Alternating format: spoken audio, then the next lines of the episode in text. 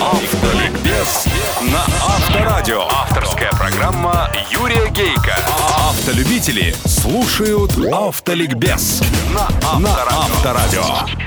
Здравствуйте, дорогие братья-водители, собратья-пешеходы и пассажиры, а также честные и профессиональные инспекторы ГИБДД. Вероятно, этот автоликбез самый серьезный за все пятнадцать лет его существования. Почему? А просто. И проблема назрела, и автор, ваш покорный слуга, дозрел. Бывает так. Не раз говорил я о том, что во многих цивилизованных странах отчеты правительств о работе за истекший период начинаются не с цифр увеличения вэ вэ пэ, снижения инфляции и безработицы, а с цифр сохраненных жизней на дорогах. Эти цифры особенные. Если построить их кривую за много лет, то ее взлеты, ее падения, колебания совпадут с кризисами, экономическими реформами, революциями, переворотами и даже с годом принятия того или иного закона. Есть закономерность. Чем ниже уровень жизни в стране, чем беднее ее население, тем страшнее эти цифры. Россия буквально за последние годы мощным рывком ушла из позорной группы стран-аутсайдеров, таких как Судан, Венесуэла, Конго, где эти цифры, отнесенные к ста тысячам населения, от тридцати до сорока человек. Но и до лидеров, таких как Дания, Великобритания, Германия, нам еще далеко. У них пять-шесть человек погибает на сто тысяч. У нас сейчас шестнадцать с небольшим. Будем откровенны, каждый год власти, которые мы очень умеем гнобить, принимают немалые усилия, чтобы эти цифры снизить. Ремнями мы стали пристегиваться. Дороги, хоть и с нарушениями технологий, но худо-бедно строятся, ремонтируются. ГИБДД, хоть и с недокомплектом, но пашет. Целевые правительственные проекты Программы с многомиллиардными бюджетами реализуются. И результаты есть. Прошлый год, например, за всю новейшую историю России за четверть века стал рекордным по минимальным этим страшным цифрам. И вот тут пора сделать рывок в наше светлое будущее. Как?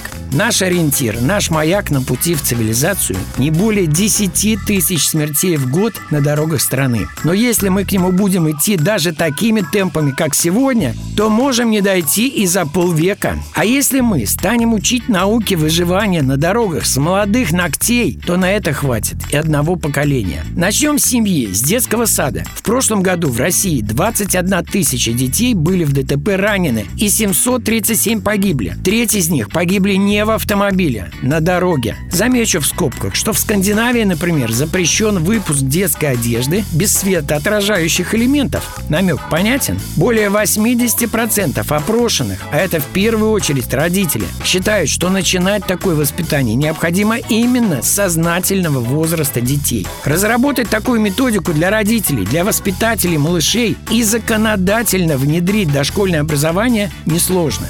Была бы воля. Школа – это основа для предлагаемой методики. Что мы имеем сегодня? Сегодня у десятиклассников из более чем тысячи учебных часов в год, догадайтесь, сколько часов правил дорожного движения? Четыре всего. А ведь половина из них через пару лет станет водителями. Надо немедленно обязать наш Минобр и программу разработать, и увеличить количество часов по безопасности дорожного движения и в начальной, и в средней, специальной, и высшей школе. школах. Качественно обучить науке выживать на дорогах за два месяца автошколы невозможно. Этот процесс должен быть адаптированным под возраст и непрерывным, вплоть до получения водительского удостоверения. Откройте глаза. Страна-то наша стала автомобильной. Мы по числу автомобилей на тысячу населения отстаем сегодня от лидеров мира уже не в десять раз, как еще недавно, а всего в три раза от США и в два от ведущих стран Европы. А в Владивосток, Красноярск, да и все Приморье уже сравнялись с Европой.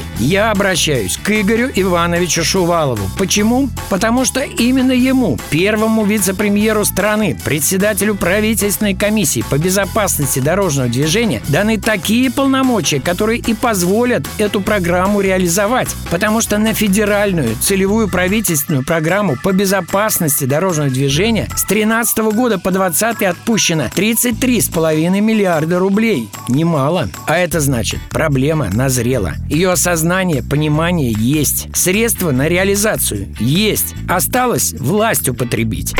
Автоликбез. Автоликбез. На сегодня достаточно. Надеюсь, нас услышат. Удачи вам, друзья, на дорогах страны и жизни. Запаса вам оптимизма и, конечно же, тормозного пути. С вами была программа «Автоликбез» на Авторадио. Ее автор и ведущий Юрий Гейко. «Автоликбез» на Авторадио. Авторская программа Юрия Гейко. Автолюбители слушают «Автоликбез» на Авторадио.